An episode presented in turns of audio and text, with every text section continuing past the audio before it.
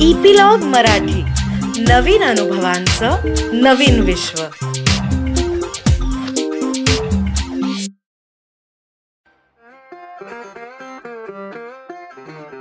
नमस्कार मंडळी मी रीमा सदाशिव अमरापूरकर सोलकरी मध्ये तुमच्या सगळ्यांचं खूप मनापासून स्वागत करते. मला कल्पना आहे की मला अगदी आवर्जून तुम्ही सगळेजण ऐकता याचा मागचं एक मुख्य महत्वाचं कारण हेही आहे की माझ्या वडिलांची पुण्य आहे. हो माझे वडील वॉज माय हिरो आणि he was my ideal and will be for all my life आणि त्यांचे विचार फार प्रगल्भ होते फार स्पष्ट होते. त्याच्यामुळे ते फार कमी जणांशी मैत्री करायचे पण ज्यांच्याशी मैत्री करायचे ती माणसं अगदी अस्सल असायची. तर आज जे आपल्या पॉडकास्टमध्ये पाहुणे आलेले आहेत ते असेच माझ्या वडिलांचे मित्र आहेत आणि त्याचे कार्यकर्ते सुद्धा आहेत. आणि म्हणूनच बहुतेक माझ्या वडिलांची आणि त्यांची मैत्री झाली असावी. मी बोलते आहे आपले माजी शालेय शिक्षण मंत्री विनोदजी तावडे यांच्याबद्दल. नमस्कार sir. Welcome to the show नमस्कार. तर तुम्ही शालेय शिक्षण मंत्री होतात आणि त्या काळातही आपल्या बऱ्याचदा भेटी झाल्या म्हणजे बाबांच्या ट्रस्टच्या संदर्भात वगैरे वगैरे. पण मला नेहमी तुमच्याबद्दल भावलेली एक गोष्ट म्हणजे तुम्ही अत्यंत डाऊन टू अर्थ आहात आणि अत्यंत ऑनेस्ट आणि प्रॉम्प्ट आहात. तर मला तुम्हाला हे विचारायचं की स्वतः शालेय शिक्षण मंत्री असताना तुमच्या स्वतःच्या शालेय जीवनाच्या आठवणी तुम्हाला आठवत असतील ना? सो त्या आठवणी नेमक्या काय होत्या? कसं होतं तुमचं शालेय जीवन आणि महाविद्यालयीन जीवन पण?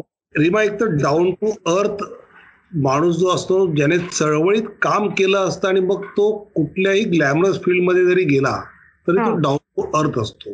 बरोबर. तसं तुमच्या बाबांचं सांगता येईल की जरी ते ग्लॅमरस फील्डमध्ये होते पण ते त्यांच्या युवा काळामध्ये ग्राउंड चळवळीतले कार्यकर्ता होते.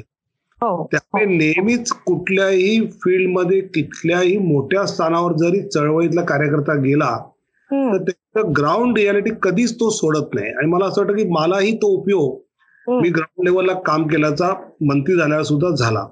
बरोबर. तर हो, शिक्षण मंत्री म्हणून काम करताना ज्यावेळी माझ्याकडे शिक्षण खातं आलं मी पहिल्यांदा तोच विचार केला की शाळेतला मी काय होतो? हा, त्यावेळी मला शिक्षकाने काय सांगितलेलं आवडायचं आवडायचं नाही. पटायचं पटायचं नाही. इथपासून या सगळ्या गोष्टी मला आठवतात. कारण शालेय जीवनामध्ये ज्या प्रकारचा एक खोडकर स्वभाव मुलांचा असतो अशा मुलांना शिक्षणामध्ये गोडी लावणं मला ते मोठं टास्क असतं. हो. आणि त्यामुळे मला नेहमीच शाळेमध्ये मी काही फ्रंट बेंचर नव्हतो बॅक बेंचर होतो. सत्तर पंच्याहत्तर टक्के मिळवणारा होतो. नव्वद वाला काही मी अजिबात नव्हतो. पण ज्या बाकी ऍक्टिव्हिटीज असायच्या शाळांमधल्या मग त्या. स्पोर्ट्सच्या असतील कल्चरल असतील किंवा कुठल्या तरी आर एस पी सारख्या याच्यातनं सोशल असतील त्या याच्यात मात्र हिरीने भाग घ्यायचो आवडायचं. आणि ज्या पद्धतीने आम्हाला शिक्षक सुद्धा मिळाले प्रत्येकाला असे शिक्षक नेहमीच भावत असतात तसे खूप शिक्षक आमच्यातला बेसिक कौशल्य ओळखून नुसतं टिपिकल पुस्तकीवर आग्रह न धरता आमचं कौशल्य ओळखून आमच्या ज्ञानामध्ये कशी भर पडेल आणि आमचा विकास कसा होईल याचा विचार करणारे होते. त्यामुळे मला असं वाटतं की हम्म. आज जे काही आम्ही घडलो हे या पद्धतीने घडलो. आणि नंतर कॉलेजला ज्यावेळी मी पारले म्हणजे आता जर साठे कॉलेजला अकरावी बारावीला होतो. हा, त्या पुण्यामध्ये ज्ञानेश्वर विद्यापीठामध्ये इंजिनिअरिंगला होतो. तर अकरावी बारावीला असताना च्या पार्ले साठे कॉलेजमध्ये आमचा एक वेगळा वेगळा ग्रुप होता आणि नेहमीच म्हणजे गमतीने जर सांगायचं तर अं, डहाणूकरचे काही विद्यार्थी आमचे मित्र होते आणि पार्ल्याचे साठेचे आम्ही काही जण असा एक मोठा आमचा मोठा ग्रुप होता. हा, आणि नेहमीच आपापसामध्ये चर्चा व्हायची वाद व्हायचा आणि आमचं कॉलेज कसं श्रेष्ठ आहे? हा, आम्ही म्हणायचं आमचं पार्ला चांगलं आहे. मग ते म्हणायचं आमचं ढाणूकर चांगलं आहे. मग पार्ल्यात चांगलं काय तर पार्ला कॉलेजची लायब्ररी कशी मस्त आहे? हा, ढाणूकर कॅन्टीन कसं मस्त आहे असं करता करता मग मी अचानक म्हटलं हे खरं आहे की डहाणूकरची एक गोष्ट सगळ्यात चांगली आहे. आणि मग ते डहाणूकरचे आमचे मित्र बघा बघा आता तावडे स्वतः मान्य करतायत पार्ले कॉलेजचे की डहाणूकर एक गोष्ट सगळ्यात चांगली आहे. तर कोणती आहे म्हटलं? डहाणूकरची सगळ्यात चांगली गोष्ट ही आहे की ते पार्ला कॉलेजच्या बाजूला आहे म्हटलं. एकदम असं आणि हा असा आमचा हसत खेळत ग्रुप अशा खूप आठवणी त्या कॉलेज लेवलच्या आहेत. मग त्यावेळी विद्यार्थी परिषद काम करत असताना मोरवीला पूर आला होता. हो. तर अख्ख्या कॉलेजमधून आम्ही त्या मोरवीसाठी खूप मदत गोळा केली होती. किंवा आमच्या कॉलेजमधल्या एका विद्यार्थिनीचा हुंडाबळी गेला होता. तर अख्खं कॉलेजच्या पाच सात बसेस भरून आम्ही वरळीला तिच्या हो. सास मोर्चा काढला होता. आणि आमचे ते सोनी सर प्राचार्यांची खूप मदत आम्हाला त्यावेळी झाली होती. हो. अशा खूप आठवणी लायब्ररीतल्या पण आहेत लॅबोरेटरीतल्या पण आहेत आणि बाहेरच्या सुद्धा अशा सामाजिक आहेत अशा खूप सांगता येतील. बरोबर.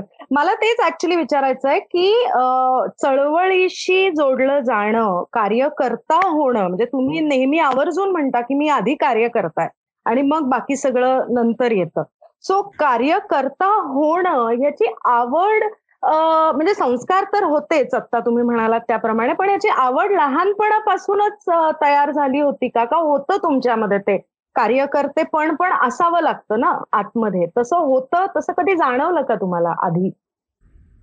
पण मला असं वाटतं की लहानपणापासून आमच्या आम्ही सांताऊला राहायचो त्या ठिकाणी दहीहंडी उत्सव करायचा असेल तर. आम्ही पुढे असायचो. गणेशोत्सवात पुढे असायचो. कोजागिरीमध्ये काही आगळी वेगळी ऍक्टिव्हिटी टिपिकल नुसतं दूध प्यायला नाही. तर त्यानिमित्त वेगळी ऍक्टिव्हिटी करणं. असं एक बेसिक ऍक्टिव्हिस्टचा जो इन्स्टिंक्ट असतो. तो होता म्हणजे आताही मला जे म्हणतात की तू राजकारणात नसता आला असतं? काय झालं असतं काही नाही तर किमान सांताक्रूजच्या गणेशोत्सव मंडळाचा अध्यक्ष तर नक्की झालो असतो. कारण हा. आपलं घर आपलं काम व्यवसाय सोडून सुद्धा समाजाशी कनेक्ट राहण्याचा जीन्समुळे असेल इन्स्टिंक्टमुळे असेल हा होताच फक्त. त्याला म्हणजे माझ्यासारख्याला विद्यार्थी परिषद संघ असेल की एक मोठा वाईड कॅनव्हास मिळाला. पण कॉलेज जीवनामध्ये युवकाला विद्यार्थ्याला कुठे विद्यार्थी परिषद संघ मिळतो कुठे राष्ट्रसेवा दल मिळतो कुठे एस एफ आय मिळतं कुठे अं, काँग्रेसचं युवक आघाडी मिळते पण कुणाही कुठलीही मिळालंय तर तो. मोठा कॅनव्हास असतो की ज्या कॅनव्हासच्या माध्यमातून आपण समाजामध्ये वावरायला फिरायला शिकतो आणि समाजाचं वास्तव कळतं म्हणजे विद्यार्थी परिषदेत काम करत असताना त्याच्या आधी मला आठवतं की मी घर कॉलेज क्लास घर. म्हणजे सांताक्रूजच्या इथून बाहेर जरा आम्ही गेलो हा. असं सुद्धा फार त्यावेळी म्हणजे एकोणीशे ऐंशीची समजा गोष्ट असेल हा. तर चर्चगेटला वगैरे असं मे महिन्यात जाणं एवढं अदरवाईज रोजचं त्या सर्कलच्या बाहेर कुठेच जायचं नाही पण परिषदेमुळे समाज दिसायला लागला कळायला लागला म्हणजे आम्हाला मुंबई जवळच्या डहाणू मोखाडा जव्हार या भागातल्या आदिवासी भागात विद्यार्थी परिषदेची शिबिरं व्हायची त्याला जायला मिळायचं. आणि मुंबईपासून शंभर किलोमीटरवर इतकं विदारक वास्तव असू शकतं हो. हे जे मला वाटतं पाहायला मिळालं त्यातून अधिकाधिक आपण लोकांशी जमिनीशी जास्त घट्ट जोडत गेलो असं मला तर नेहमीच वाटतं म्हणजे मी शिक्षण झाल्यानंतर विद्यार्थी परिषदेचं दहा वेळ पूर्ण वेळ प्रचारक काम केलं. यामध्ये ज्या अनेक गोष्टी अनेक घटना कारणीभूत आहेत त्यातली एक महत्वाची मला आठवतं की म्हैसाळ जे आहे सांगली जिल्ह्यातलं हो हो. त्या ठिकाणी आम्ही एकदा आमच्या शिबिराच्या निमित्ताने गेलो होतो आणि तिथे संध्याकाळच्या वेळी आम्ही गावामध्ये सर्वेक्षण म्हणून घराघरात फिरायचो ओके हम्म. ऐंशीची वगैरे गोष्ट असेल त्या ठिकाणी एका घरात सावकाराकडे आम्ही बसलो होतो कशी सावकारी चालते उधारी किती देता व्याज काय लावता एकूण त्याची इकॉनॉमी कशी चालते अशी सगळी चर्चा करत असताना एक शेतमजूर तिकडे आला. पंचवीस हजार रुपयाचं कर्ज मागत होता. तर तो सावकार म्हटलं की "हो, मी तुला देतो पण तू परत कसं करणार? तो म्हणा साहेब तुम्हाला चार वर्षांनी नक्की परत करेल. कसं करणार? तुम्ही शेतमजुरी करतो त्यावेळी शेतमजुरीला तीस रुपये पुरुषाला आणि चोवीस रुपये महिलेला मिळायचे. तुला आणि बायकोला मिळून मिळणार किती? तर कशाला तुला पाहिजे? तर म्हणजे बायको आजारी तिला पुण्याला ट्रीटमेंटला न्यायचं आहे. पुढे पैसे पाहिजे. पण मी तुमचे नक्की परत करेन माझ्या खानदानाची शपथ घेऊन सांगतो मी परत करेन असं तो शेतमजूर सांगत होता हा. पण तो परत कसं करणार असं विचारल्यानंतर त्या शेतमजुराने जे उत्तर दिलं हम्म. ते त्यावेळी ऐंशीला वसंतदादा पाटील हे महाराष्ट्राचे मुख्यमंत्री होते मुख्यमंत्री असणाऱ्या व्यक्तीच्या जिल्ह्यातली ही घटना आहे.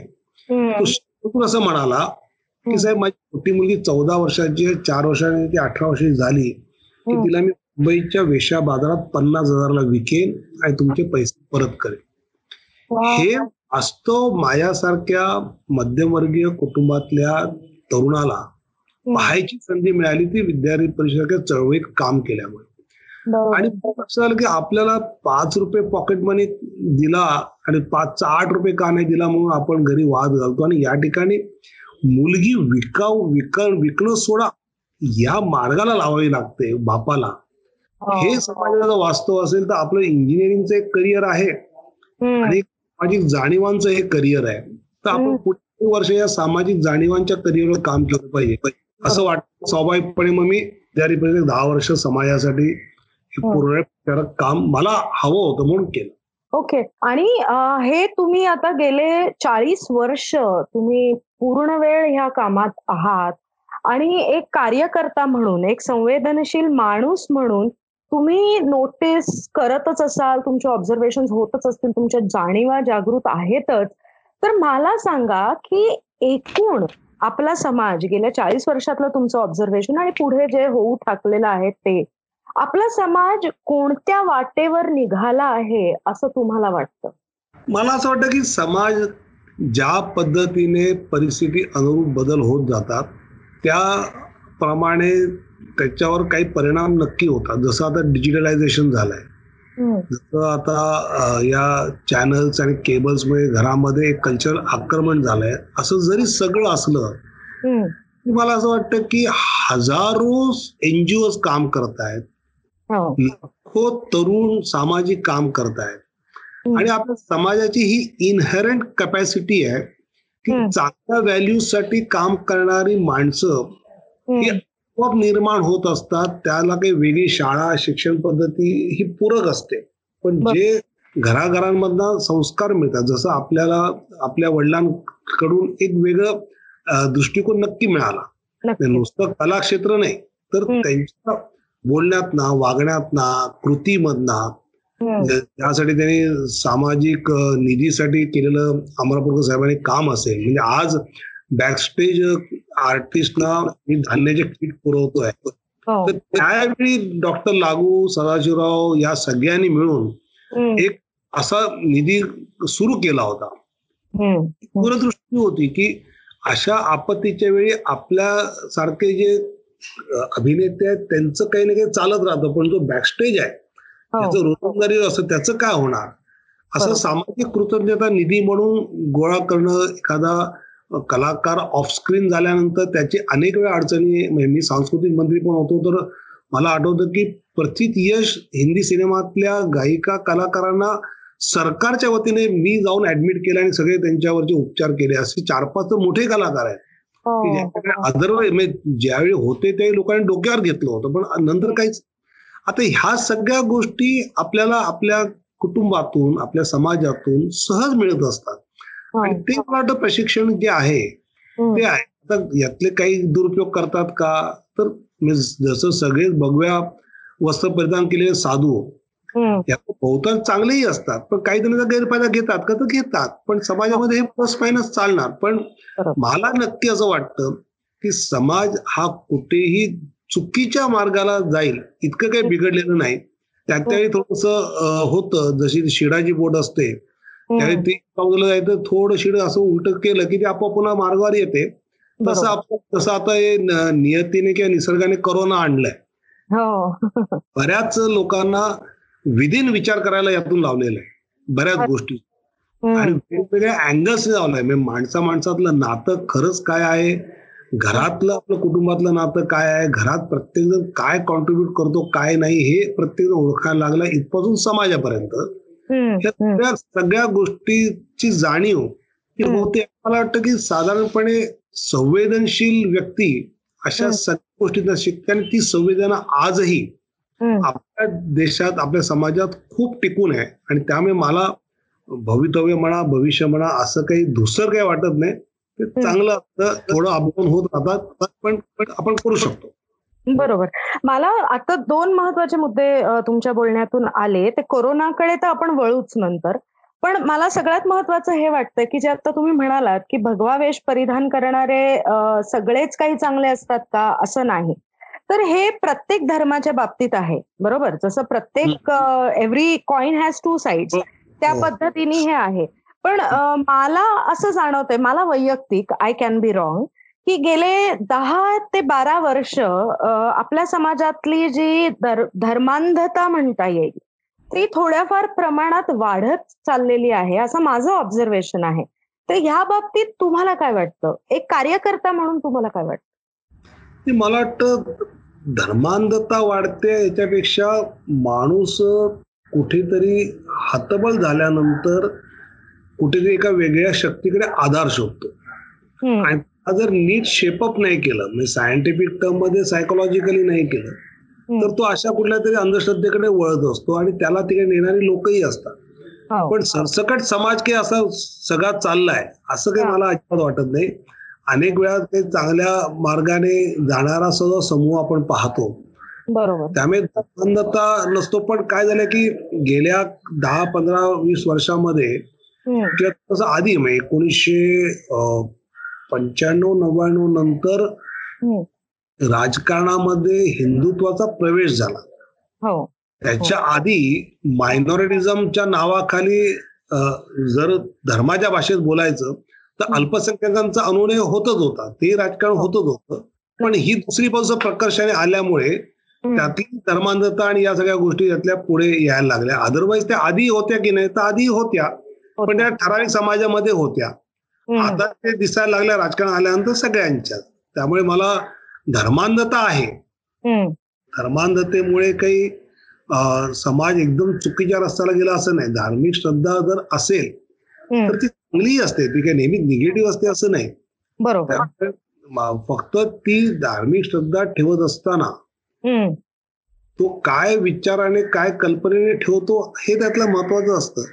बरोबर. पण मला आता असं विचारायचं की ही जी कलॅमिटी आलेली आहे पूर्ण जगावरती आलेली आहे सो त्याच्यामध्ये आता पुढची दिशा काय असेल असा तुमचा अंदाज आहे? की आपल्या समाजाची पुढची दिशा कशी असेल?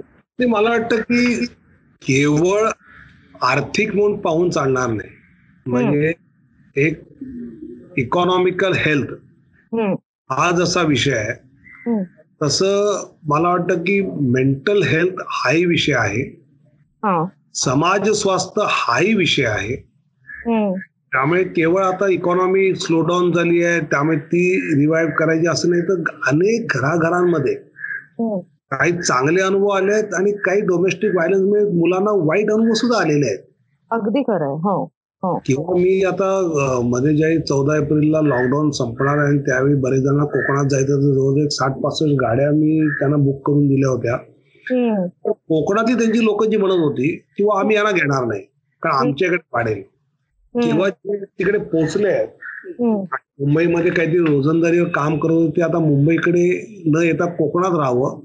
आणि भावंड आणि जमिनीवर सगळ्यांची एकत्रित नावं आहेत. आता घराघरात भांडणं सुरू आहे म्हणजे जवळजवळ तेरा गावांमध्ये तर मी म्हटलं मी संपल्यावर येतो. तुम्ही भांडणं मिटवतो. आता सध्या शांत बसा. आता मारामाऱ्या करू नका. असे सुद्धा अनेक प्रश्न निर्माण होणार आहेत. बरोबर. हे तर जसं इथून कोकणात गेला कोणी मराठवाड्यात गेला कोणी उत्तर महाराष्ट्रात गेला कोणी उत्तर प्रदेशला गेला कोणी बिहारला गेला. तर त्या ठिकाणी गेल्यानंतर सुद्धा त्याचाही एक विषय विषय आहे. त्यामुळे जसं उद्योग नोकरी शिक्षण किंवा मेंटल हेल्थ कल्चरल फील्ड आहे. म्हणजे आता जर थिएटर्स आणि नाटक हे पुढे वर्ष दीड वर्ष जर असं स्लो डाऊन असेल तर नेटफ्लिक्स आणि ऑनलाईन सगळं चालू होणार तर त्यांचं काय होणार? म्हणजे त्यांचं म्हणजे तिथल्या लोकांचा रोजगार नाही म्हणत मी. शेवटी ह्या सगळ्या ज्या सिने नाट्य संगीत नृत्य आहेत हा सुद्धा एक आपला एक सांस्कृतिक वारसा आहे अगदी हो. आणि या सांस्कृतिक गोष्टीमुळे सुद्धा समाज स्वास्थ्य टिकवण्यामध्ये मोठा उपयोग होणार आहे पोस्ट कोरोनामध्ये बरोबर हो. आणि तर पोस्ट गमतीने लोक आली एसी आणि BC before corona after corona म्हणतात हो. तसं आफ्टर कोरोना समाज स्वास्थ्य नीट करायला या सांस्कृतिक क्षेत्रात ची मोठी मदत आपल्याला होऊ शकते. त्यामुळे त्यासाठी हे सांस्कृतिक कसं पुनरुज्जीवित होईल? हम्म, आणि कसं लोकांपर्यंत आपण त्या सगळ्या माध्यमातून समाज स्वास्थ्य नीट करायला या सांस्कृतिक क्षेत्राचा उपयोग करू शकतो? असे वेगवेगळ्या क्षेत्रातला ज्याला प्रशासकीय भाषेमध्ये एक्झिट पॉलिसी ऑफ करोना ही जोपर्यंत त्याची ब्ल्यूप्रिंट तयार होत नाही. आर्थिक सांस्कृतिक लेबर शिक्षण पासूनच्या सगळ्या क्षेत्रामध्ये लागू आहे. कृषी आणि सगळी. तर ती एक्झिट पॉलिसीची स्पष्टता येणं आणि त्यावर सगळ्यांनी मिळून काम करायला लागणं मला वाटतं खूप महत्वाचं आहे. हो हो. तर एक्झिट पॉलिसीमध्ये सगळ्यात महत्त्वाचा मुद्दा ज्याच्यावर तुम्ही गेले आठवडाभर म्हणजे मी तुमचं बरंच त्याच्यावर वक्तव्य ऐकलं वाचलं त्याच्याबद्दल ते आहे म्हणजे शालेय शिक्षण. तर शालेय शिक्षणाच्या बाबतीतली एक्झिट पॉलिसी काय असली पाहिजे आणि त्याच्यामधली आव्हानं काय आहेत असं तुम्हाला वाटतं? मला असं वाटतं की मुळात शालेय शिक्षणाच्या बाबतीत आणि उच्च शिक्षणाच्या बाबतीमध्ये सरसकट एक धोरण काही महाराष्ट्रभर लागू होणार नाही किंवा देशभर लागू होणार नाही. म्हणजे आता लोक एकदम सगळे सोपे आणि सिम्प्लिफाईड गोष्टी चालू करतात की हो. Online online online hmm, online शिक्षण हे पूरक आहे हे. पर्यायी नाही. याची खूप स्पष्टता आपल्या सगळ्यांना आणावी लागेल. बरोबर. तोपर्यंत समोरासमोर बसून शिकवणं शिकवल्यानंतर त्यातल्या अडचणी समजून घेणं आणि ती केवळ ऑनलाईन टू वे कम्युनिकेशन होऊन होत नाही तर प्रत्यक्ष तो वर्गात असणारा विद्यार्थी ऑब्झर्व करून शिक्षक बऱ्याच गोष्टी शिकवत असतात. बरोबर. मला असं वाटतं की हे काय ऑनलाईन होणार नाही पण सुरुवातीच्या काही काळामध्ये ऑनलाईन काही गोष्टी करता येतील का? तर पुन्हा ऑनलाईन या किती ऑनलाईनची सोय उपलब्ध आहे? जिल्हा परिषदेच्या शाळेतल्या विद्यार्थ्यांना ऑनलाईन होणारच नाही. कारण तो चॅनलच्या माध्यमातून करावं लागेल. बरोबर. एकतर हे करोनाचा शिक्षणावरचा परिणाम पुढचा वर्षाचं अकॅडमिक इयर प्लॅनिंग करताना मला पहिल्यांदा असं वाटतं की सगळा पुढच्या वर्षाचा अभ्यासक्रम त्या त्या इयत्तेचा कंडेन्स केला. ओके कंडेन्स करताना ज्या संकल्पनांची स्पष्टता जर पाचवीत. आहे सहावीत जाताना झाली पाहिजे. तर. त्या संकल्पना स्पष्ट करण्याचेच वर्ग भरवण्याची आता गरज आहे. ओके राईट हो. कारण पाचवीतला मुलगा सहावीत जाताना त्याला ज्या गोष्टीची स्पष्टता पाहिजे ती स्पष्टता करणं ते धडे शिकवत बसायची गरज नाही. संकल्प संकल्पनांच्या आधारे अभ्यासक्रम बनवला तर तो. पुढच्या वर्गात जाऊन पुढे त्याचं शिक्षण जे करोनाने होईल ते करू शकतो. बरोबर. सोशल डिस्टन्सिंग किंवा फिजिकल डिस्टन्सिंग शब्द त्याला जास्त योग्य आहे. तो जर पाळायचा झाला तर. शाळा एक दिवस आड करावी लागेल का? तर. ते. हे सगळं करायला शिक्षकांना जे प्रशिक्षित करावं लागेल कारण मी मगाशी म्हटलं असं करोनाल्या चार पाच महिने घरात राहिल्यानंतर जे मुलं शाळेत येणार त्यांना पॉझिटिव्ह निगेटिव्ह सगळ्या प्रकारचे अनुभव आलेले असणार आणि त्या सगळ्या अनुभवातून शाळेत काय मनस्थितीमध्ये येतोय त्याने घरात जर चांगले अनुभव घेतले असतील तर चांगलं आई वडिलांची भांडणं पाहिली असतील तर ते वेगळे अनुभव असतील. बरोबर. तर ह्या सगळ्या ह्याच्यातनं मला असं वाटतं की कसं डील करायचं हे शिक्षकांना प्रशिक्षण देण्याची गरज आहे. मी शिक्षण मंत्री असताना हरियाणा हायकोर्टचा निर्णय आला की मुलींवरच्या शाळेतले अत्याचार रोखण्यासाठी सीसीटीव्ही कॅमेरे लावा. हो. माझं असं आहे सीसीटीव्ही कॅमेरे लावल्यामुळे अत्याचार कोणी केला याचा पुरावा सापडला. थांबणार नाही. हो. तर त्यासाठी शिक्षकांना आम्ही प्रशिक्षित केलं अविरत ट्रेनिंगच्या माध्यमातून. की ही मुलगी तशी चुलबुली आहे हसणारी आहे खेळणारी आहे पण गेले चार दिवस गप्प गप्प आहे हो हो. तर ती गप्प का आहे? हे त्या शिक्षिकेने हे करून त्या शिक्षकाने समजून कन्सर्न महिला शिक्षिकेला सांगून गप्प कारण कुठलीही अत्याचाराची घटना जी होते पहिल्या ह्याच्यात होत नाही. बरोबर. क्लिनर असतो ड्रायव्हर असतो शिपाई असतो तो टप्प्याटप्प्याने पुढे जात असतो. त्या पहिल्या टप्प्यातच ती मुलगी जेव्हा गप्प होते की आपल्या नको त्या अवयवाला हात लागल्यानंतर ती अशी वावरते ते ध्यानात येणं शिक्षकाच्या. तसं आता जे विद्यार्थी शाळेमध्ये येतील.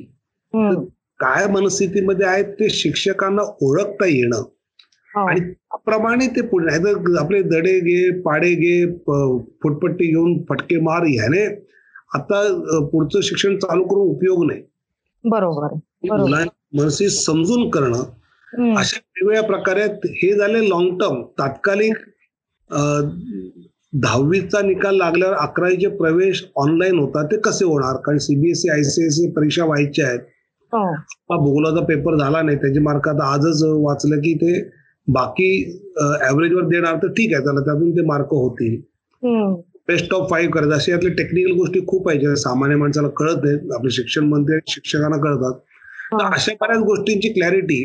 शिक्षण विभागाला आणावी लागेल जेणेकरून मुलांना आपल्यावर अन्याय झाला प्रवेश मिळताना असं वाटणार नाही. आता तिसऱ्या वर्षाची परीक्षा घ्यायची नाही घ्यायची शिक्षण मंत्र्यांचं आधी वेगळं मत होतं आता वेगळं मत आहे. पण असं वाटतं की शेवटी त्या खुर्चीवर बसणाऱ्या व्यक्तीने तो घेण्याचा निर्णय आहे. हो. आणि अकॅडमिक निर्णय करताना अनेक वेळा मंत्र्याला अप्रिय व्हावं लागतं. की योगायोगाने गेल्या आठवड्यातच जो नीती आयोगाचा अहवाल आला आणि आपण एकदम विसाव्या क्रमांकावर पाचव्या क्रमांकावर. गेलो. आम्ही जे कठोर निर्णय घेतले त्यामुळे कधी माझा ट्विटर आणि माझा फेसबुक बघा ठराविक बेरोजगार विनामूल्य शिक्षक माझ्या विरोधात सारखे बोलत असतात. हो. पण ते जर मी नसतं केलं तर महाराष्ट्रात इतकं वर आपण आलोच नसतो. त्यामुळे शिक्षण उच्च शिक्षण खात्याच्या मंत्र्याला लोकप्रिय व्हायचं असेल तर शिक्षणाची गुणवत्ता घालवावी लागेल. हो. शिक्षणाची गुणवत्ता वाढवायची असेल तर अप्रिय होऊ मनाची तयारी ठेवली पाहिजे. खरंय. अं, मला एक विचारायचं की एक पर्याय जो आता सध्या अवलंबलेला आहे तो म्हणजे ऑनलाईन एज्युकेशनचा आहेच आहे.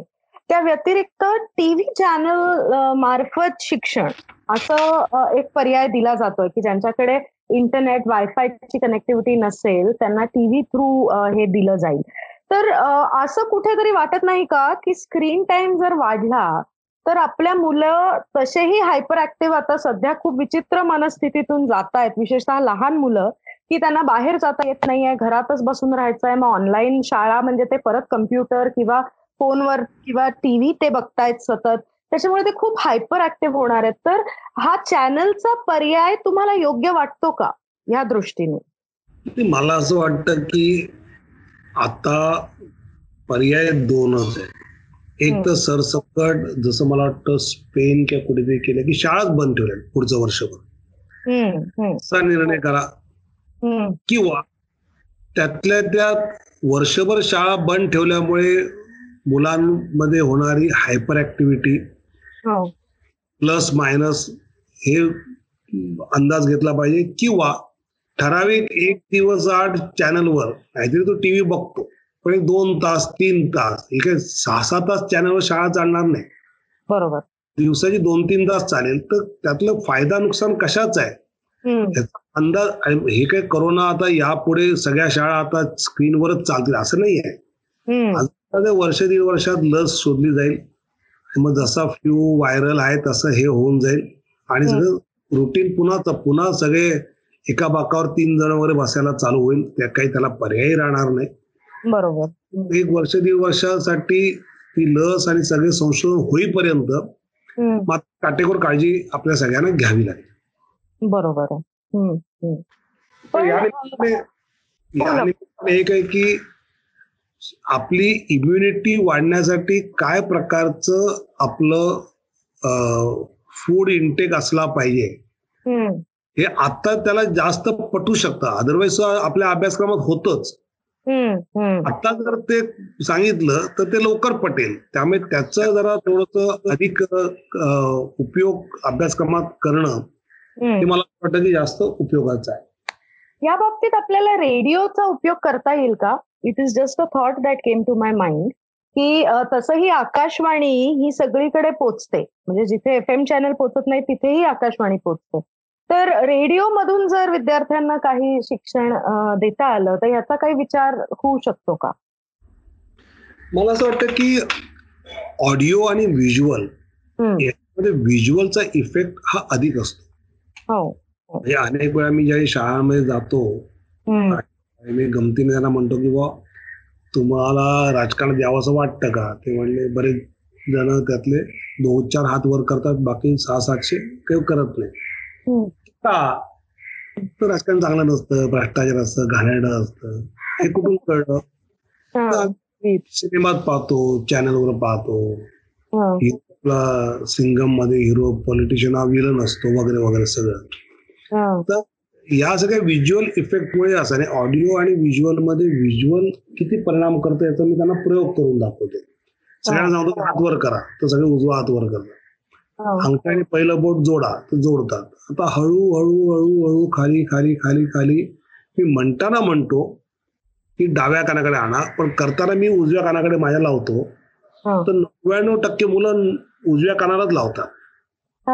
कारण त्यांना ते व्हिज्युअल रेफरन्स व्हिज्युअल इफेक्टच जास्त असतो. त्यामुळे त्याचा उपयोग आहे का? तर नक्की आहे. पण तो सीमित आहे. हो चॅनल्स चित्रवाहिनीवर जे प्रत्यक्ष ते शिकवताना प्रत्यक्ष कृती पाहतात तर व्हिज्युअल इफेक्ट हा नेहमीच या वयामध्ये काय सगळ्याच वयामध्ये अधिक. असतो. राईट हे झालं शाळेबद्दल पण मला हे विचारायचं की अजून एक नवीन टर्म आपल्या देशामध्ये गेले दोन तीन आठवडे बरीच गाजती आहे आणि ती टर्म म्हणजे आत्मनिर्भर. खर तर जोक करण्यासारखी ही गोष्ट नाही आहे पण बरेच मीम्स आणि हे सगळं सुरू आहे त्याच्यावर. सो मला विचारायचं आहे की खरंच आपला देश आत्मनिर्भर होऊ शकतो? मला असं होऊ शकतो का होऊ शकत नाही? म्हणजे बरीच गावं त- तर आज असं आहे की ग्लोबलायझेशन झालं हे खरं आहे. नव्याण्णव नव्वद पण नंतर एक ग्लोबलायझेशनचं वारं आलं. पण हे ज्यावेळी वारं आलं. त्यावेळी आपण पण जगाशी सगळ्या प्रकारचा व्यवहार सुरू केला. पण आज आता अख्खं जगच या करोनामुळे विचार करतंय की आपल्याला आपलं आपलं स्वतःच बऱ्याच गोष्टीची निर्मिती करायला शिकलं पाहिजे. आणि त- तो फिलिंग आल्यामुळे बरेच देश केवळ भारत करताय बरेच देश करतायत. आता याचा अर्थ मग आता आम्ही काय म्हणतात की लॅपटॉप आहे. किंवा मायक्रोसॉफ्ट आहे ते घ्या असं इतकं ते विनोद करण्यापुरतं ते ठीक आहे पण ज्या गोष्टी नक्की आपल्या देशामध्ये आपली लोक करू शकतात. मला सांगा हो आता अगदी आपण गोदरेजचं ते कुठलं बास्केट आहे किंवा. नेचर बास्केट आहे किंवा रिलायन्स फ्रेश शॉप आहे. या सगळ्यामध्ये शेतकऱ्याने ऑर्गॅनिक पिकवलेलंच येतं ना. हो. ते अमेरिकेतनं थोडी येतं. हो ते आपण घेतो की नाही? तर माझं मत आहे की जितक्या गोष्टी आपल्याला क्वालिटीमध्ये कॉम्प्रोमाइज न करता किमतीमध्ये कॉम्प्रोमाइज न करता करू शक येतात. आपण शक्यतो आपल्या करणं आणि ह्याला काही स्वदेशी वगैरे काही नारा द्यायची गरज नाही. हो. हे सगळं करण्यात ना म्हणजे आता मी माझ्या काही मित्रांबरोबर कोकणात जे गेले आहेत जे इथे रोजंदारीवर होते आणि इथल्या झोपडपट्टी चाळीमध्ये राहत होते. आणि त्यांचा आता परत येण्याचा मूड नाहीये. तर बरोबर. त्यांना त्यांच्या गावामध्ये काय रोजगार व्यवसाय देता येऊ शकतो याच्यावर आता आमचा एक ग्रुप काम करतोय. आणि किमान गेलेले जे काही आहेत त्यातले आम्ही पंचवीस टक्के जरी तिथे टिकवले आणि त्यांना नोकरी व्यवसाय काही मिळून दिला नोकरी नाही व्यवसाय मिळून दिला. तर आम्हाला आमचं ते सक्सेस वाटतंय. आणि. आम्ही ते काम करायला चालू केलंय ज्या काही पॅकेज आलंय त्यातल्या कुठल्या गोष्टी इथे लागू होऊ शकतात त्याच्यावर अभ्यास करतो आहोत. आता समजा असा काही एखादा प्रयोग ठिकठिकाणी लोक करणार असतील आणि त्याला शेवटी मार्केट हे शहरच आहेत मुंबई पुण्यासारखी वगैरे. आणि तिथल्या लोकांनी जर साथ दिली. तर तो शेवटी कोकणात गेलेला माणूस जो तुमच्या इथे झोपडपट्टीत राहत होता तो आत्मनिर्भर झाला. ही ही साधी सोपी व्याख्या आत्मनिर्भरची आहे. हो. बाकी काही नाही. बरोबर. असं आत्मनिर्भर आपल्याला हे प्रत्येक कुटुंबाने ठरवलं पाहिजे किमान एक व्यक्तीला मी आत्मनिर्भर करू शकतो का? त्याला म्हणा तू कुठलाही गोष्ट कर तू जे करशील ते मी विकत घे. अशा पद्धतीने होऊ शकतं करता येऊ शकतं. काही समूह म्हणून करता येतं. आम्ही एक ग्रुप म्हणून करतो. तसे कारण थोडं आमचं नेटवर्क आहे. अं, अनुभव आहे राजकीय कॉन्टॅक्ट आहे त्यामुळे थोडं आम्ही मोठं करू. पण किमान एका कुटुंबाने एक व्यक्ती आत्मनिर्भर होईल. साठी काही करता येईल का? असा जरी विचार केला तरी मला उपयोगी आहे. आता हे अगदी खरं आहे आणि जो माणूस आता ज्याला आपण डिसेंट्रलायझेशन म्हणतो ते आता खऱ्या अर्थाने होईल माझ्या मते. कारण सगळे जे आपले लोक आहेत ते आपापल्या गावी जाऊन आता रोजगार शोधतील तुमच्यासारखे आहेत जे त्यांना त्या पद्धतीने रोजगार म्हणा व्यवसाय उपलब्ध करून देण्यासाठी प्रयत्न अनेक माणसं करतील. त्याच्यातून डिसेंट्रलायझेशन आपल्या देशात डेफिनेटली होईल. त्याच्यामुळे एखाद्या वेळेस बॅलन्स डेव्हलपमेंट सुद्धा आपण साध्य करू शकू. पण मला पडणारा प्रश्न एक असा आहे की आता आज मुंबईसारख्या ठिकाणी आपण राहतो आपली रिक्षा चालवणारा कपडे इस्त्री करणारा ही ती सगळी अत्यंतिक कष्टाची कामं आहेत हे करणारा जो लेबर आहे ते आपल्याला माहिती आहे अनुभवातून की तो महाराष्ट्रीयन युवक नाहीये तो मराठी युवक नाहीये. तर ही माणसं आता जी गेली आहेत ही जर परत आली नाही तर मुंबई काय किंवा महाराष्ट्रातल्या सर्वच मोठ्या शहरांमध्ये ही एक मोठी कमतरता निर्माण होणार आहे ती म्हणजे मॅन्युअल लेबरची तर त्या दृष्टीने महाराष्ट्राने काय पावलं उचलली पाहिजेत? मी फक्त महाराष्ट्रापुरतच आत्ता बोलते कारण बाकीच्या राज्यांचा माझा तेवढा अभ्यास नाहीये म्हणून तर महाराष्ट्राने कशा पद्धतीची पावलं उचलली पाहिजेत या बाबतीत? नाही एक गोष्ट कसं आहे की शारीरिक श्रमाच्या ज्या गोष्टी आहेत ना त्या नॉर्मली माणूस स्वभावामध्ये असतात का? तर त्या त्या व्यक्तीच्या स्वभावावर ते अवलंबून असतात. हो. ज्यावेळी त्याला स्वतःच पोट भरण्याची गरज असते त्यावेळी तो मग अशा प्रकारच्या गोष्टी करत असतो. आता ज्यावेळी उत्तर भारत बिहार मधला मजूर परत गेलाय. हम्म, तर ती जी काही जागा पोस्ट कोरोना लॉकडाऊन नंतर सुद्धा जो काही उद्योग व्यवसाय कमी होईल त्यातून सुद्धा जी निर्माण होईल हम्म.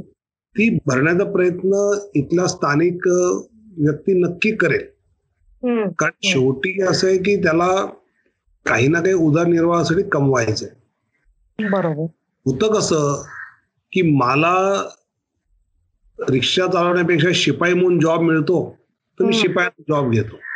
हो.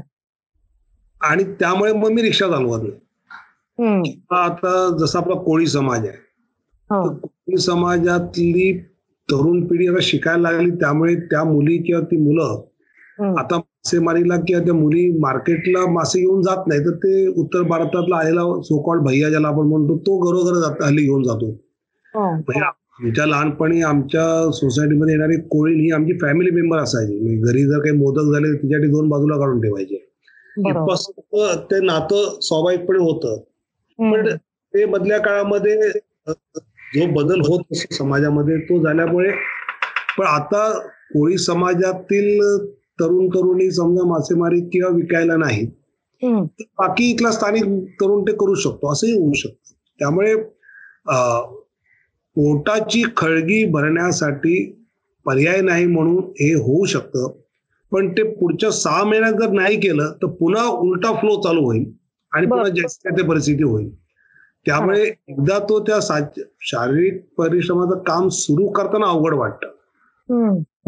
एकदा ते सुरू करून अंगवळणी पडलं स्वाभाविक म्हणजे आपण आता मी नाशिक वगैरे या भागात ज्यावेळी जातो. द्राक्षाच्या बागांमध्ये अक्षरशः ऐंशी वर्षाच्या त्या घरातला कुटुंब प्रमुखपासून ते चार आठ वर्षाचं चिमुड पोरग. हे त्या हो. द्राक्षाच्या बागेत दिसतच. हो हो. आणि ते त्यांच्या बरोबर असणाऱ्या मजुरांच्या बरोबरीने ते काम करतात शेतात. असं. अनेक ठिकाणी पाहायला मिळतच ना. त्यामुळे मला असं वाटतं शारीरिक श्रम ची थोडी फक्त सवय झाली पाहिजे आणि so called dignity of labour जो. स्टिग्मा आहे तो तो या सगळ्या पोस्ट कोरोनामध्ये पुसला जाईल आणि त्यामुळे. शारीरिक श्रम करणं हे. स्टिग्मा मानलं जाणार नाही हे तू काय रिक्षा चालवतो असं असं होणार नाही अरे तू. चालतो Right. कमवतोय घरात बसून नाहीये. या प्रकारची. फिलिंग येत्या काळात चालू होईल तरी पण काही राजस्थानी कारागीर असतात काही बिहारी कारागीर असतात कार्पेंट्री मधले असतात दगडी कामातले असतात. ते. ते ते आपल्याला लागतील. ते काय आपल्याला स्वाभाविकपणे इथले लोकल ते कारण ती स्पेशालिटी असते मला वाटतं. ते काही येतील. पण अदरवाईज जे सरसकट जॉब आहे तो कुठलाही व्यक्ती करू शकतो. ते आता मोठ्या प्रमाणात स्थानिक लोक सुरू करतील असा माझा विश्वास आहे. राईट राईट तो आता आपण वळूयात की विनोद तावडे वडील म्हणून विनोद तावडे. तर आम्हाला अन्वी बद्दल सांगा ना. काय करते ती कितवीत आहे आता वगैरे? अन्वी ही आता सिम्बॉयसिसला पुण्याला. हा. लिबरल आर्ट्सच्या चौदाव्या वर्षाला आहे. सेकंड इयर आपण ज्याला म्हणतो त्याला. हो. तिचं थोडस कला क्षेत्राकडे तिचं झुकाव हा जास्त आहे. अच्छा. त्यामुळे टिपिकल डॉक्टर इंजिनियर वगैरे या भानगडीत न पडता म्हणजे ती लहानपणापासून ड्रॉइंग पेंटिंग भरतनाट्यम अशा ह्याच्यात ती जास्त इन्व्हॉल्व असायची. आणि त्यामुळे तिने बारावी नंतर तेच फील्ड त्यातलं निवडलंय. आणि. त्या फील्डमध्ये त्या पद्धतीने तिची ऍक्टिव्हिटी त्यातली चालू असते. अच्छा. आणि she is not interested in political career अजिबात नाही. अजिबात ओके. आणि वडील म्हणून वडील म्हणून how will you define Anvi मला वाटतं ती अतिशय एक इमोशनल जे कला क्षेत्रातला जी व्यक्ती जशी असते संवेदनशील तशी आहे हार्ड वर्किंग पण या पद्धतीने आहे. एकदा तिने जर ठरवलं तिला काही एखादी गोष्ट करायची आहे. तर ती नक्की त्यातलं मेहनत घेऊन करू शकते. फक्त अनेक वेळा इमोशनल व्यक्तीला समोरचा माणूस हा खराच तसा आहे का नाही? हा, हे जज करताना त्याच्या चुका होतात. कारण हो, goes by emotions not by thought. आणि आमच्याकडे राजकारणाचा माणूस हा इमोशन आणि थॉट बरोबर घेऊन चालतो. त्यामुळे बरं. डिसिजन्स थोडेसे अधिक अचूक होण्याकडे आमचे असतात. हो, पण इमोशनल सेंटी माणूस जो असतो त्याचे. कधी कधी ते निर्णय चुकू शकतात. पण मला वाटतं अनुभवात चुका करत करत माणूस शिकतो तसं अन्वी पण ते नक्की शिकेल. राईट राईट मग मला हे सांगा की तुम्ही दोघं एक्झॅक्टली ऑपोजिट म्हणजे ज्याला ऑपोजिट टेम्परामेंट लागते अशा फील्डमध्ये अं, तुम्ही दोघं आहात. तर वाद होत असतील ना तुमच्या दोघांचे? नाही मला वाटतं असं कधी आमचं वाद एवढं चर्चा होते अनेक विषय वेगवेगळे आम्ही एकमेकाशी डिस्कस करतो. आणि माझा तर नॉर्मल अप्रोच हा असतो की let her learn by her own mistakes. आपण उगाच हे असंच आहे आणि असंच आहे असं आग्रह न करता तिला तिच्या तिच्या चुकांमधनं लक्षात येईल ती दुरुस्त करेल. आणि आता वाटतं की वीस वर्ष झाल्यानंतर माणूस स्वाभाविकपणे आपलं काय योग्य काय नाही हो. हे कळायला लागतं. थोडं त्या वयातल्या काही गोष्टी असतात. पण मला वाटतं की ज्या पद्धतीने अपब्रिंगिंग विषय तर माझ्यापेक्षा वर्षा माझ्या बायकोने तिच्यावर वेळ जास्त दिलाय तिच्या सगळ्या अपब्रिंगिंगमध्ये. पण जे काही अपब्रिंगिंग आमचं दोघांचं मिळून आहे त्यातून. मला वाटतं की योग्य दिशेने मार्गक्रमण तिथं चालू राहील. आणि तिला खूप पैसे कमवावे. खूप पैसे मिळाले म्हणजे जॉब सॅटिस्फॅक्शन आहे. अशी काही सुदैवाने मानसिकता नाही वा. आहे त्यामुळे जॉब सॅटिस्फॅक्शन हे प्रॉपर आपण काय करतो? त्यामध्ये ते आहे. पैसे हवेत का तर हवेत. पण. या काम आपण जे करतो त्यातलं समाधान शोधण्याकडे जर कल जास्त असतो आणि त्यामुळे मला वाटतं की आज तरी ते चांगलं वाटतंय. वाव. वंडरफुल आता ना हा जो आपला शो आहे ना सोलकरी ह्याच्या शेवटी आपला एक रॅपिड फायर राऊंड असतो. ज्याच्यामध्ये तुमच्या मनाला जे पहिलं उत्तर येईल ते तुम्ही आम्हाला द्यायचं आहे. ओके? सो पहिला प्रश्न. तुमचं आवडतं पुस्तक? तराळ अंतरा शंकरराव खरादांचं आत्मचरित्र. बर. ओके. इतिहासातला आवडता प्रशासक? अहिल्याबाई होळकर. बर. ओके. परत एकदा करिअर निवडायची संधी मिळाली तर काय व्हाल? सायकॅट्रिस्ट हो ओके. तुमचं सगळ्यात आवडतं गाणं? कहीं दूर जब दिन ढल जाए. आनंद मधलं वाव मस्त. आवडता सिनेमा? असं एक नाही खरं म्हणजे. त्या त्या वयात ते ते सिनेमे आवडत गेले असं आहे खरं म्हणजे. असा एखादा की ज्यांनी आयुष्यभर मनावर परिणाम केलेला आहे? असे खूप आहेत. म्हणजे असं एक नाही आहे फ्रँकली बरं मग दोन सांगा नो प्रॉब्लेम बरे आहेत दहा बारा आहेत. त्यामुळे असं एक एक दोन वर काही सांगता येणार नाही. बरं. ठीक आहे. मग आता रँक करायचं हा तुमच्या मते. की तुम्ही काय बेस्ट आहात ते हा. विनोद तावडे मंत्री विनोद तावडे कार्यकर्ता की विनोद तावडे वडील? कार्यकर्ता. पहिला. दुसरं? मग वडील. वडील. आणि मग तिसरं मंत्री असं. ओके ओके ओके फंटास्टिक बरं आणि हा शेवटचा अत्यंत महत्त्वाचा प्रश्न की जगात तुमच्याकडे मटेरियलिस्टिक काहीही नसेल तुमच्या हातात आणि तरीही तुम्हाला अन्वीला तीन गोष्टी द्यायच्या आहेत तर त्या काय द्याल? मला वाटतं की आपल्या वागणुकीतून संस्कार. ओके समाजाकडे बघण्याचा दृष्टिकोन.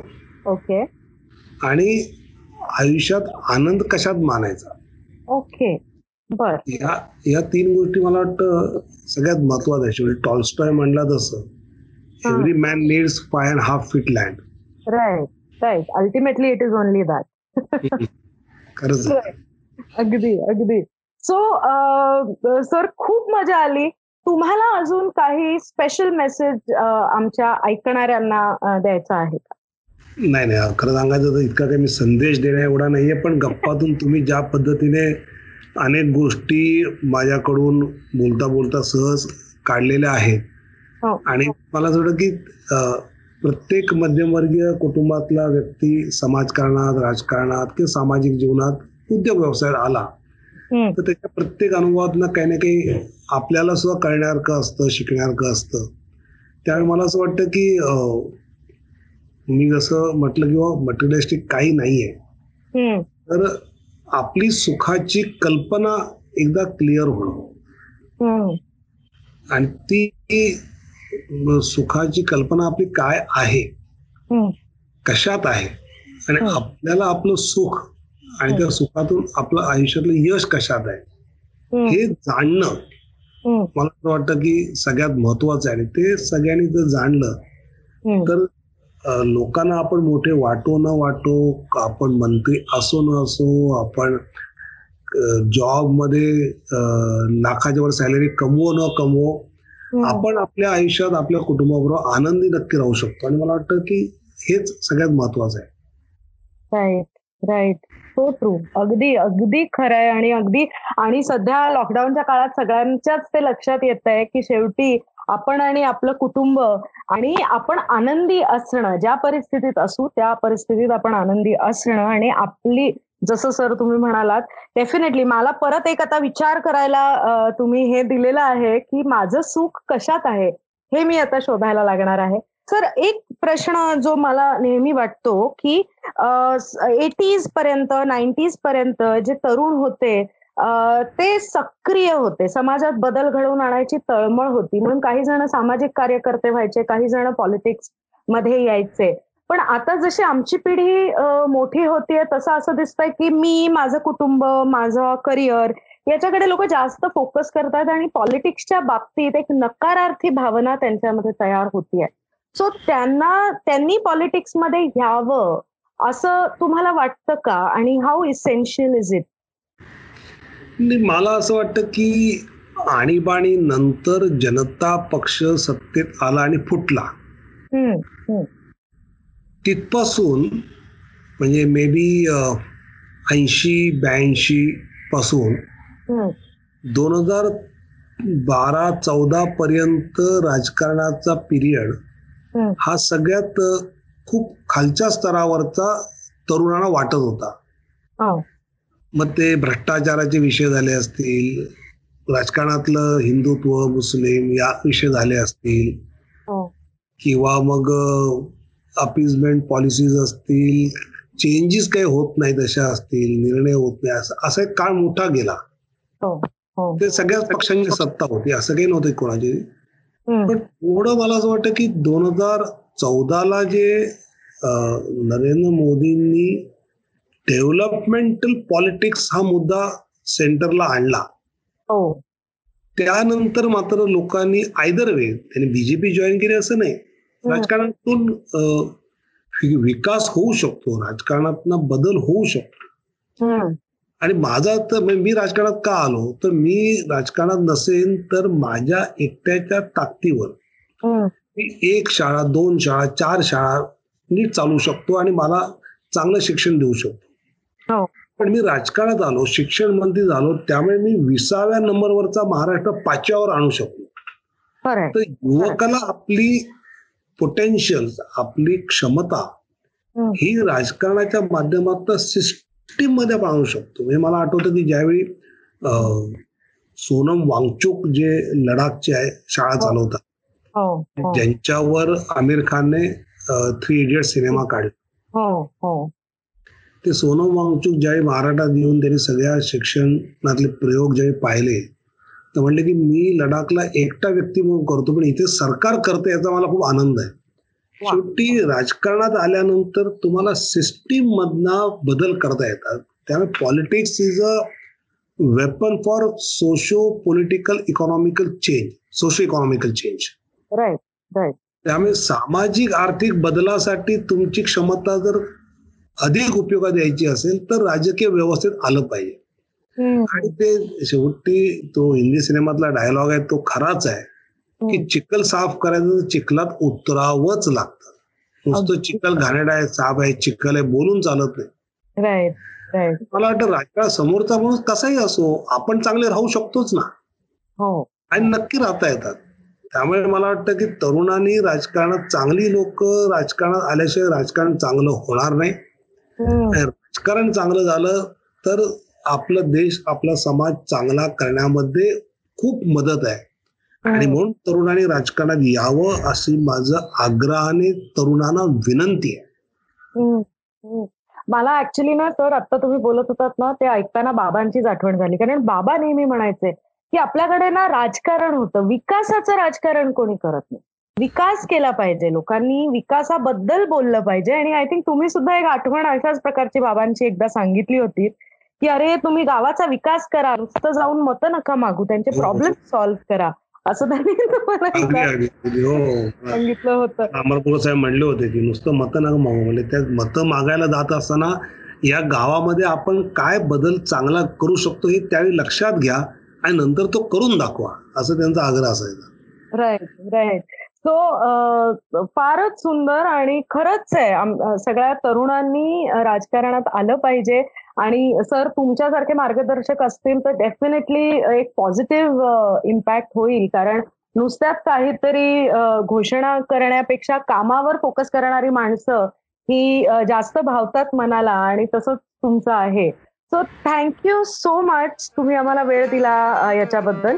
आणि लवकरच आम्ही तुम्हाला परत बोलवू. एकदा लॉकडाऊन संपला की आपण एक व्हिडिओ इंटरव्ह्यू डेफिनेटली करू सर तुमच्या बरोबर नक्की. मला पण खूप बरं वाटलं. खूप खूप धन्यवाद. तर मंडळी हा होता आपल्या आजच्या मुलाखतीचा प्रवास.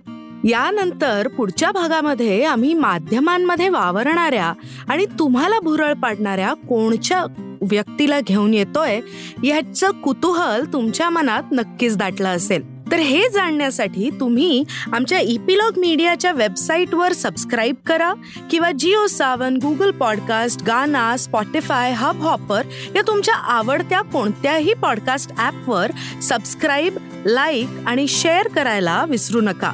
जर तुम्ही ॲपल युजर असाल तर ॲपल पॉडकास्टवर आम्हाला नक्की रेट करा म्हणजे आपला कार्यक्रम जास्तीत जास्त लोकांपर्यंत पोहोचेल. आणि हो सोशल मीडियावर हा कार्यक्रम तुम्हाला कसा वाटला हे ऍट इपिलॉग मीडियाला आम्हाला टॅग करून नक्की लाईक शेअर करा.